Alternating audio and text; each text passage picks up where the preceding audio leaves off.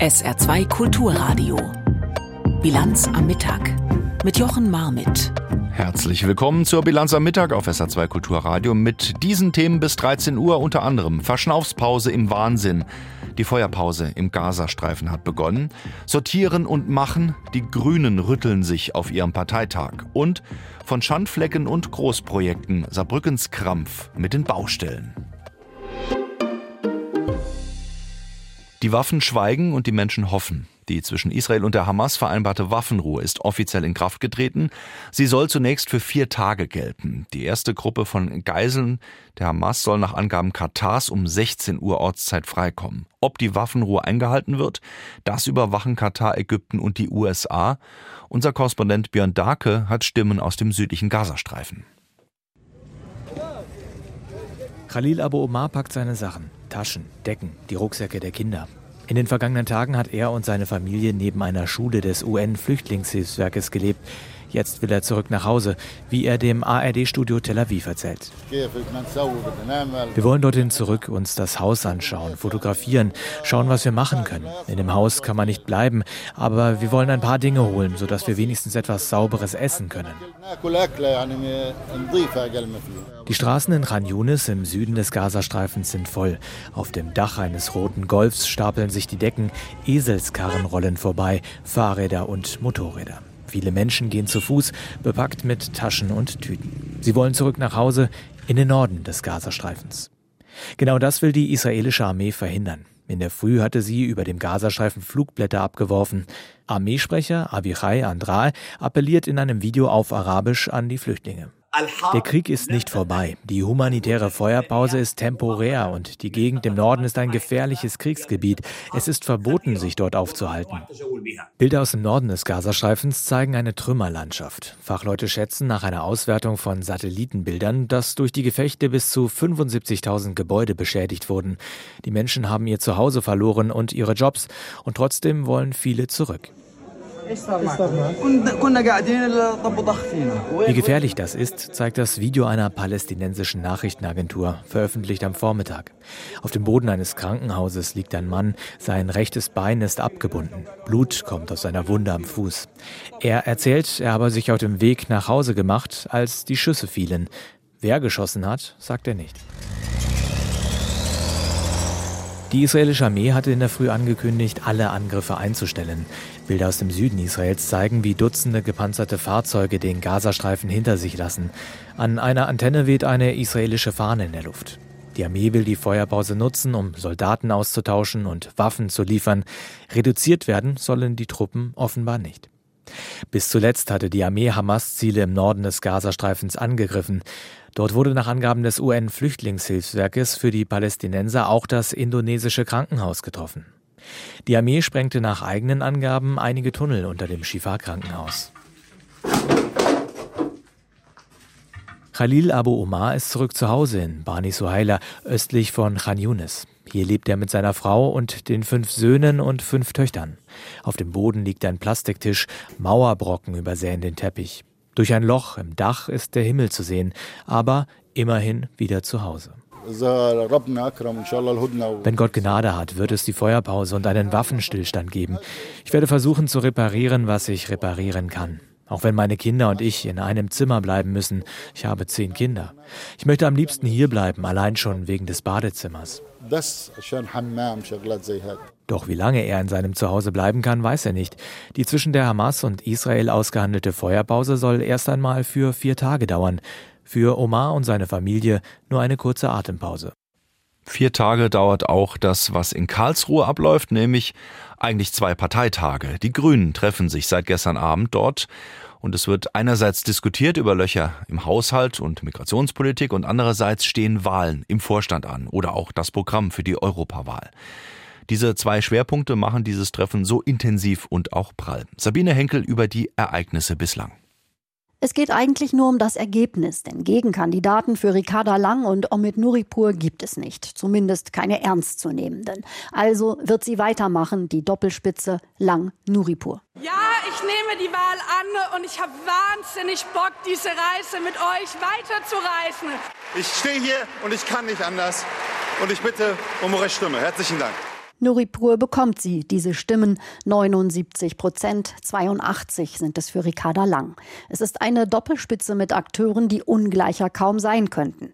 Ihre Wahlergebnisse sind nicht berauschend, aber sie können zufrieden sein. Die Grüne Partei hat ihnen ihr Vertrauen ausgesprochen. Nuripur hat mit einer sehr persönlichen Rede für sich geworben und schon am Vorabend seine Botschaft gesetzt. Mut und Zuversicht, auch wenn die Grünen von politischen Gegnern angegriffen werden. Die Angriffe kommen, weil wir wirken, weil wir den Unterschied ausmachen, weil wir im Zentrum des Geschehens stehen und weil wir uns hier nicht verdrängen lassen. Die Angriffe kommen, weil sie uns in die Nische schieben wollen. Das werden wir nicht zulassen, liebe Freundinnen und Freunde. Die Freundinnen und Freunde spenden Beifall, viel Beifall. Nuripur präsentiert sich als Teamplayer, holt alle Grünen mit Rang und Namen zum Schlussapplaus auf die Bühne. Nuripur, der Mutmacher, wirkt. Dieses Land braucht Mut, mehr Mut als März. Dieses Land braucht Herz statt März. Und das werden wir miteinander ausstrahlen. Lasst uns von Karlsruhe ein Zeichen von Mut, Geschlossenheit und Zuversicht setzen. Nuripur überschlägt sich beinahe. Ricarda Lang wirkt vergleichsweise ruhig. Ausgerechnet. Denn an Temperament mangelt es ihr nicht. Auf dem Parteitag aber gibt sie sich auch selbstkritisch. Wir haben diesem Land in den letzten Wochen nicht die Sicherheit gegeben, die es braucht sagt die Parteichefin, die erst 29 Jahre alt ist. Es ist noch gar nicht so lange her, da war sie noch Vorsitzende der Grünen Jugend. Und jetzt sitzt sie mit dem Bundeskanzler, dem Vizekanzler und all den anderen im Koalitionsausschuss und führt eben die Grüne Partei. Die nächste Zeit wird nicht einfach. Die Ampel steht unter enormem Druck, auch die Grünen. Wie viel Klimaschutz wird noch möglich sein? Viel, sagt Lang. Es gehe schließlich nicht um grüne Nischenprojekte, so wie es Friedrich Merz sagt. Lieber Friedrich Merz, seit wann ist der Erhalt von Zehntausenden Jobs? Seit wann ist die Zukunft unserer Industrie? Seit wann ist der Wirtschaftsstandort Deutschland ein grünes Nischenprojekt? Lang und auch Nuripur begeistern den Saal mit Attacken auf Merz. Das ist nicht schwer vor den eigenen Leuten, sondern das einfachste und effektivste Mittel, um die eigenen Reihen zu schließen.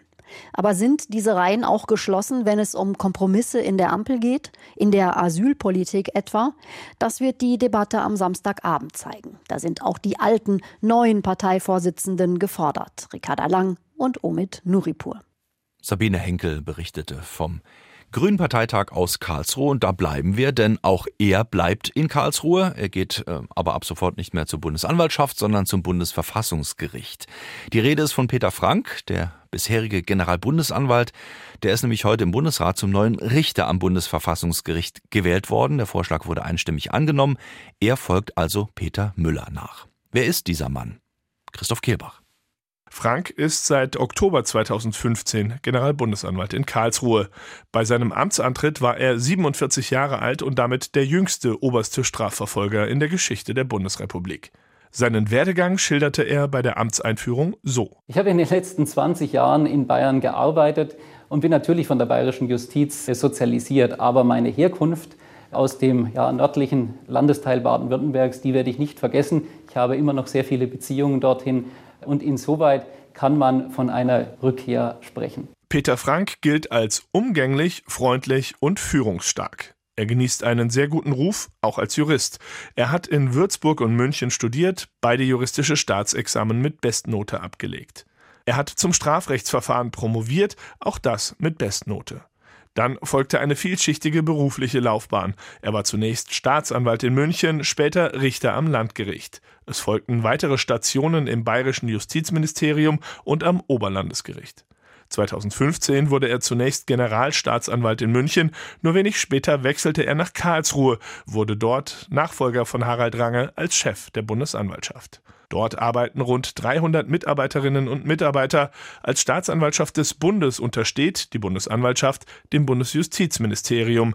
Sie ist zuständig für Strafverfahren in sehr speziellen Bereichen wie Terrorismus, Spionage und Völkerstrafrecht.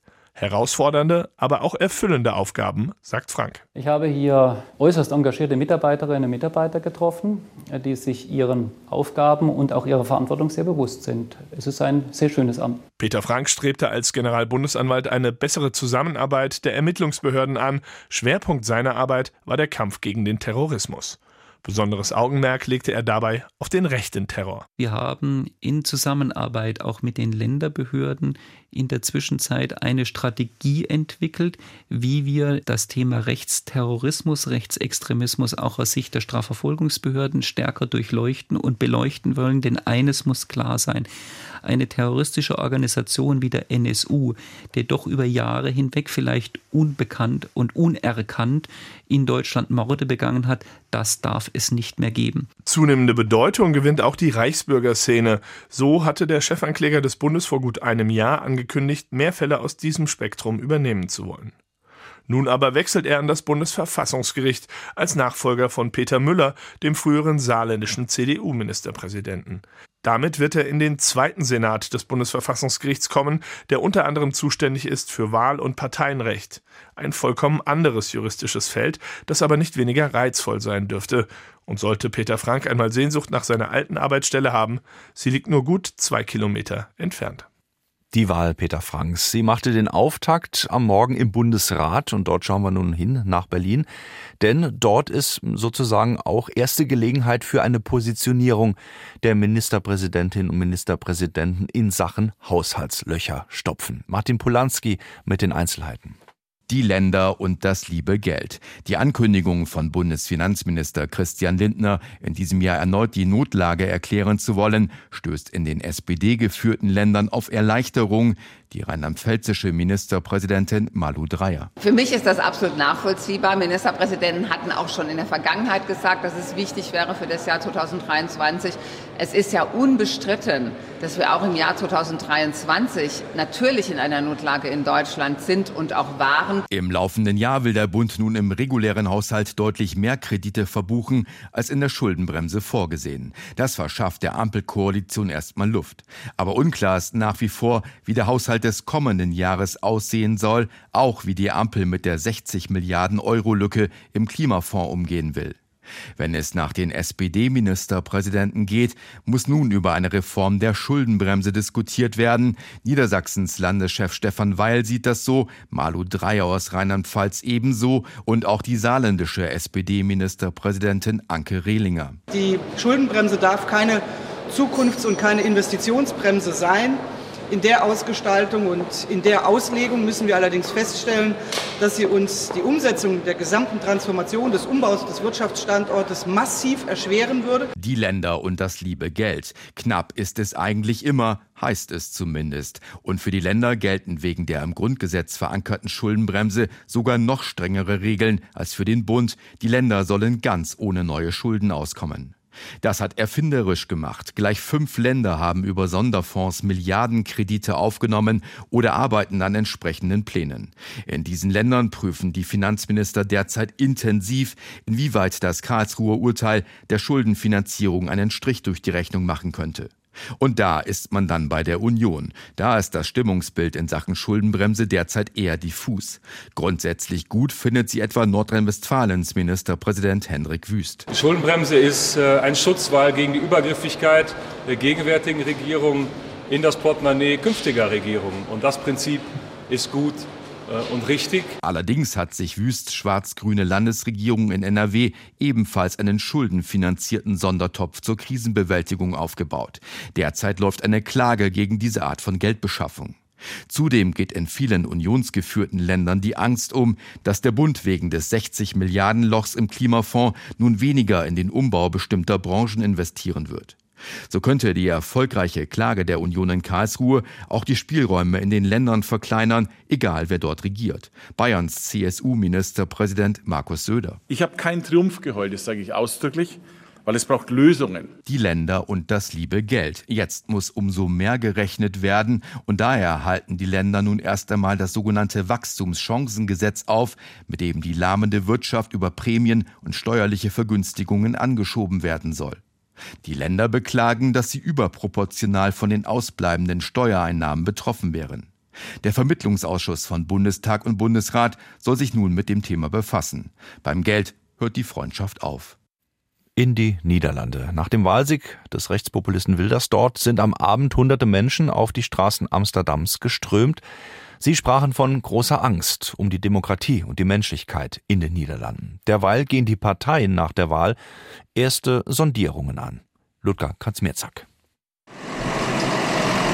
Die Abgeordneten der Bauer Bürgerbewegung fuhren heute gut gelaunt mit ihren Treckern vors Parlamentsgebäude in Den Haag. Die kleine Protestpartei eroberte bei den Wahlen sieben Mandate, sechs mehr als bisher. Und ja, die BBB sei bereit für eine Koalition mit Gerd Wilders, sagt die Fraktionsvorsitzende Caroline van der Plas unter der Voraussetzung, dass dieser seinen gemäßigten Kurs fortsetze. Die Wähler haben einen milderen Gerd gewählt, denke ich. Jetzt können wir es machen. Er lässt einige Standpunkte fallen. Nun ist es an ihm, dieses Versprechen auch wahrzumachen.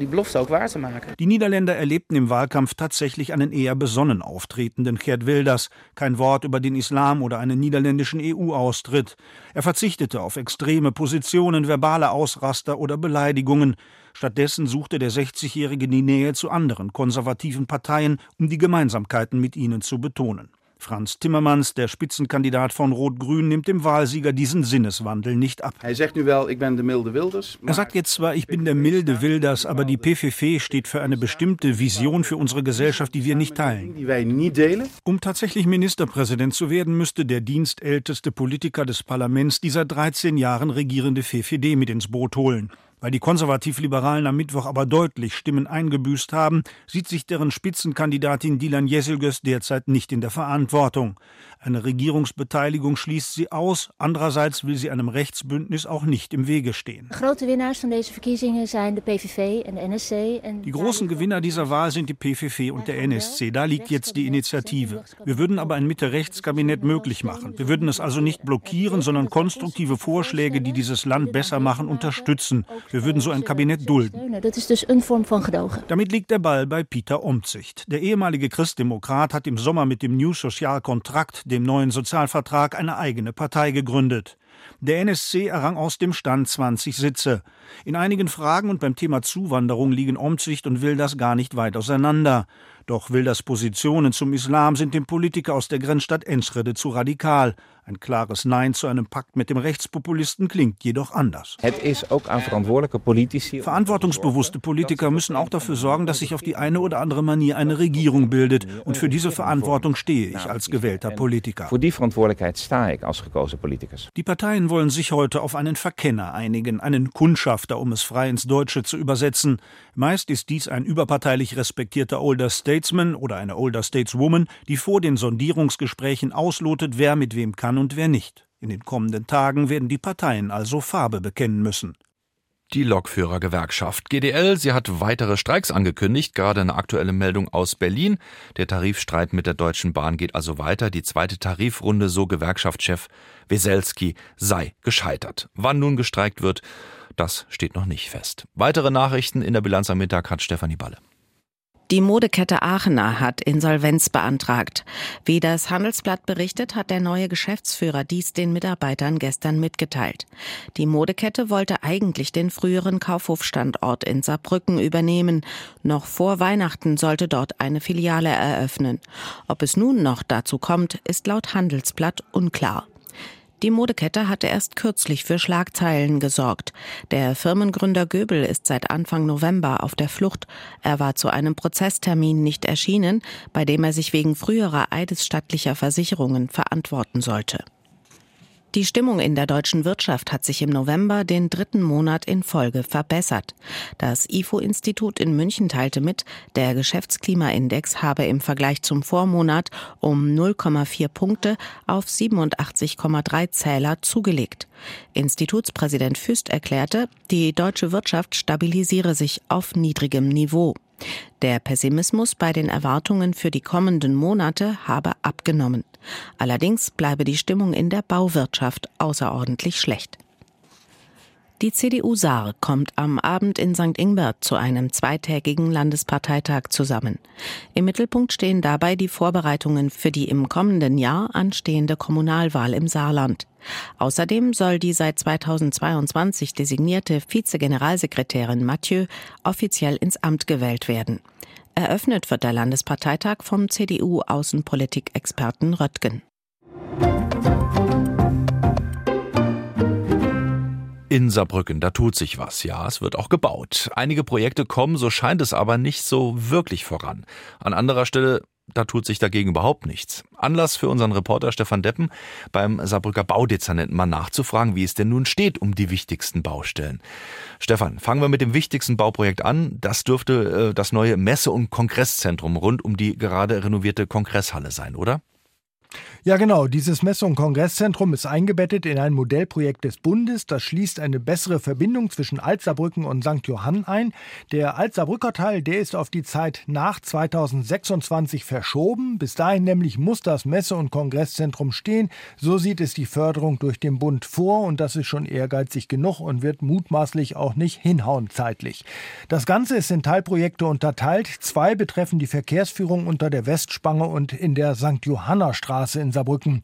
Da sind in diesem Jahr Planungs- und Vorarbeiten gemacht worden und im nächsten Jahr geht es dann tatsächlich richtig los, so Baudezernent Berberich. Bei diesen beiden Projekten wird Baubeginn im nächsten Jahr sein und die Umsetzung auch beginnen. Die Teilprojekte sind so aufeinander abgestimmt, dass natürlich auch der Verkehrsfluss weiter gewährleistet wird. Ja, und die St. Johanna Straße, Achtung aufgepasst, erhält dann auch einen durchgehenden Fahrradweg. Na, immerhin, das ist ja schon mal eine Aussicht. Anderer Schandfleck, seit Jahren im Römerkastell, das ehemalige Bekolin-Gebäude. Was ist damit aktuell? Ja, das äh, liegt und äh, gammelt vor sich hin seit Jahren. Da wollte der Investor ursprünglich auch Wohnungen bauen. Das wollte die Stadt zunächst nicht. Inzwischen hat sie aber ihre Meinung geändert und möchte das doch. Und da kommt so langsam Bewegung rein, sagt Berberich. Wir sehen das als urbanes Gebiet und sehen damit auch die Möglichkeit, eine Wohnnutzung zu integrieren. An dieser Stelle sind wir aber auch darauf angewiesen, dass der Landesentwicklungsplan dies ermöglicht. Darüber sind wir im konkreten Austausch mit dem Land und wir wünschen uns, dass auch der zukünftige Landesentwicklungsplan diese Möglichkeit eröffnet. Ein genauer Zeitplan ist aber jetzt noch nicht erkennbar. Auch nicht schräg gegenüber. Das ehemalige Möbel-Martin-Gebäude. Das ist abgerissen, das Gelände ist verkauft und der Käufer wollte nach SR-Informationen ein Gebäude und Parkplätze errichten. Das aber kam bei Stadt- und Städtebaubeirat nicht so gut an. Im Gestaltungsbeirat geht es auch oft darum, dass man sich gegenseitig aufeinander zubewegt. Wir als Stadt sind da bereit, die nötigen Schritte zu tun um eine Bebauung zu realisieren. Mit anderen Worten, die Stadt, so hat es mir äh, daraus geklungen, scheint beim Eigentümer Kompromissbereitschaft zu vermissen, denn es soll die ganze Ecke bebaut werden mit einem geschlossenen Übergang in den Eschberger Weg und das Ganze dann möglichst eingebunden in die in den nächsten Jahren ja anstehende bauliche Aufwertung der Brebacher Landstraße. Da kommen wir zum geplanten Wohngebiet am Knappenrot, am anderen Ende der Stadt. Da hat es in den letzten Wochen ja doch durchaus auch Wirbel gegeben wegen der Altlasten und dem Umgang damit. Gibt es da jetzt was Neues? Ja, da verlangt ja eine Bürgerinitiative mehr Vorsichtsmaßnahmen. Die Stadt hält aber an dem Projekt fest, wie geplant, sieht es auch auf gutem Weg, räumt aber etwas schmallippig ein, dass die Überprüfung durch das Landesamt für Umwelt und Arbeitsschutz noch nicht abgeschlossen sei. Das ist in Abstimmung. Das ist in Abstimmung. Mehr dazu nicht. Vielleicht noch kurz zum ehemaligen Citroën-Areal in der Innenstadt. Das ist ja fast fertig und viele sind überrascht bis entsetzt. Da gehen die Meinungen auseinander über die Wuchtigkeit dieser Baukörper. Von luftiger Stadtbebauung keine Spur, so scheint es. Aber der Baudezernent beschwichtigt etwas. Das sei alles so im Entstehen wie geplant und genehmigt. Und der gute Eindruck der Pläne, ja, der werde sich nach Ende der Arbeiten auch einstellen. Bauprojekte, die ruhen oder langsam voranschreiten. Stefan Deppen hat berichtet für die Bilanz am Mittag hier auf SR2 Kulturradio. Kommen wir zu den Personalproblemen in den saarländischen Kitas. Nicht nur dort fehlen Mitarbeiter. Bei vielen Städten und Kommunen gibt es das Problem in fast allen Bereichen. Das hat eine stichprobenartige SR-Nachfrage herausgefunden. Unser Reporter René Henken war unterwegs. Lange Wartezeiten beim Bürgeramt. Vor allem, wenn es zum Beispiel um einen neuen Ausweis oder Reisepass geht, muss man bei manchen Städten und Kommunen länger auf einen Termin warten. Auch in Saarbrücken. Allerdings versuchen wir da auch personell immer so nachzufüttern, dass die Bürgerinnen und Bürger möglichst wenig von diesen Notlagen, die wir intern haben, spüren. Sagt Petra Messinger, die Leiterin des Saarbrücker Personalamts. Alleine in den letzten zwei Jahren hat sich die Zahl der Bewerber halbiert. Oft mussten Stellen mehrfach ausgeschrieben werden, bis sie besetzt werden konnten. Auch wenn viele Stellen unbesetzt sind, die Menge an Arbeit wird nicht weniger. Das kann jetzt natürlich dazu führen, wir versuchen dem natürlich entgegenzuwirken, dass es auch mal Stichwort Bürgeramt, zu längeren Wartezeiten kommt. Als Beispiel, wenn man einen neuen Reisepass beantragen will, gibt es beim Bürgeramt Dudweiler erst im kommenden Jahr freie Termine. Auch bei neuen Zulassungen oder anderen Anliegen ist das ähnlich.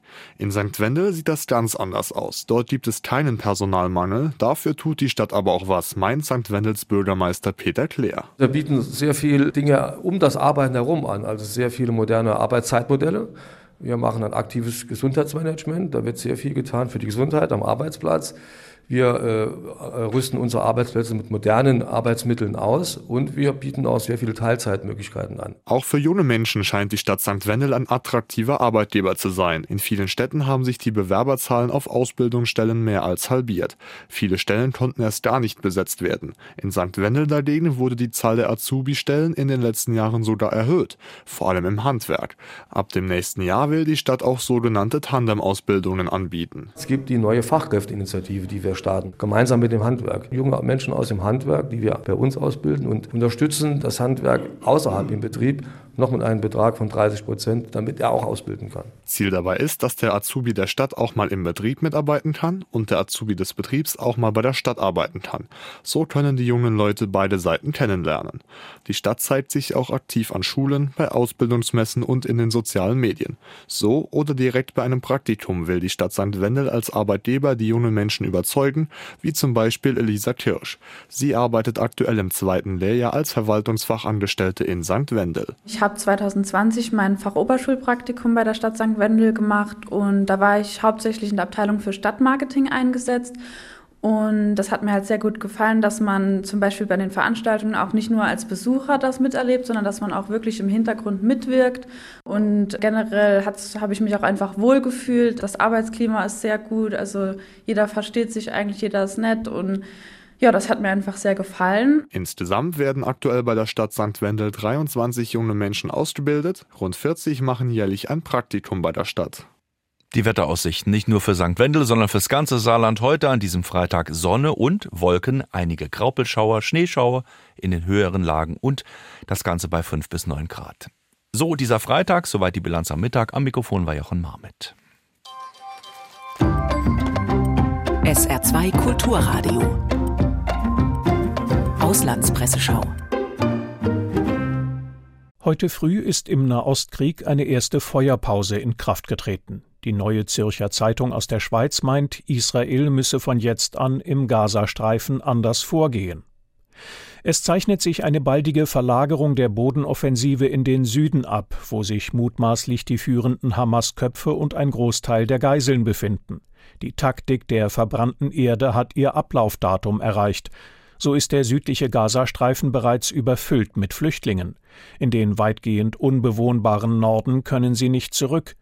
Ginge Israel mit der gleichen Härte wie bisher vor, stiege die Zahl der zivilen Opfer ins Unermessliche. Ein internationaler Aufschrei wäre gewiss, die Unterstützung von Israels Verbündeten in Frage gestellt, ein Propagandasieg für die Hamas.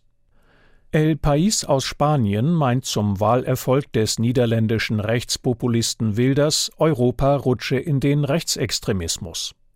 Zu den vielen Regierungen, die bereits von Parteien geführt oder mitgestaltet werden, die von Angst, Intoleranz und Abneigung gegenüber Ausländern geprägt sind, wie in Schweden, Finnland, der Tschechischen Republik, der Slowakei, Ungarn und Italien, kommt nun der Sieg von Wilders PVV hinzu. Wilders will in dem Land, das zu den sechs Gründungsmitgliedern gehört und die fünftgrößte Volkswirtschaft der EU ist, ein Referendum über den Austritt aus der Union ansetzen. Der Aufstieg der Ultrarechten in Europa wird zweifellos Auswirkungen auf die Europawahlen im Juni haben. Und de Volkskrant aus den Niederlanden erwartet erste Schwierigkeiten für die EU schon beim nächsten Gipfel Mitte Dezember. Da sollen die Regierungschefs Entscheidungen treffen über die Aufnahme von Verhandlungen mit der Ukraine und der Republik Moldau für deren EU-Mitgliedschaft, über zusätzliche 100 Milliarden Euro für den EU-Haushalt, über die Migrationspolitik und vielleicht auch über einen Aufruf zum Waffenstillstand im Nahen Osten. Das sind bereits jetzt äußerst schwierige Entscheidungen angesichts von notorischen Quertreibern wie dem ungarischen Regierungschef Orban. Wenn der amtierende Ministerpräsident Rütte nur mit einem eingeschränkten Mandat des neu gewählten Parlaments nach Brüssel kommt, ist eine Sackgasse auf diesem Gipfel unvermeidlich. Sollte das PVV-Votum im Parlament in Rüttes Mandat einfließen, wird Orban ihm bald freudestrahlend die Hand schütteln. Das waren Auszüge aus Kommentaren der internationalen Presse, zusammengestellt von Felix Sprung.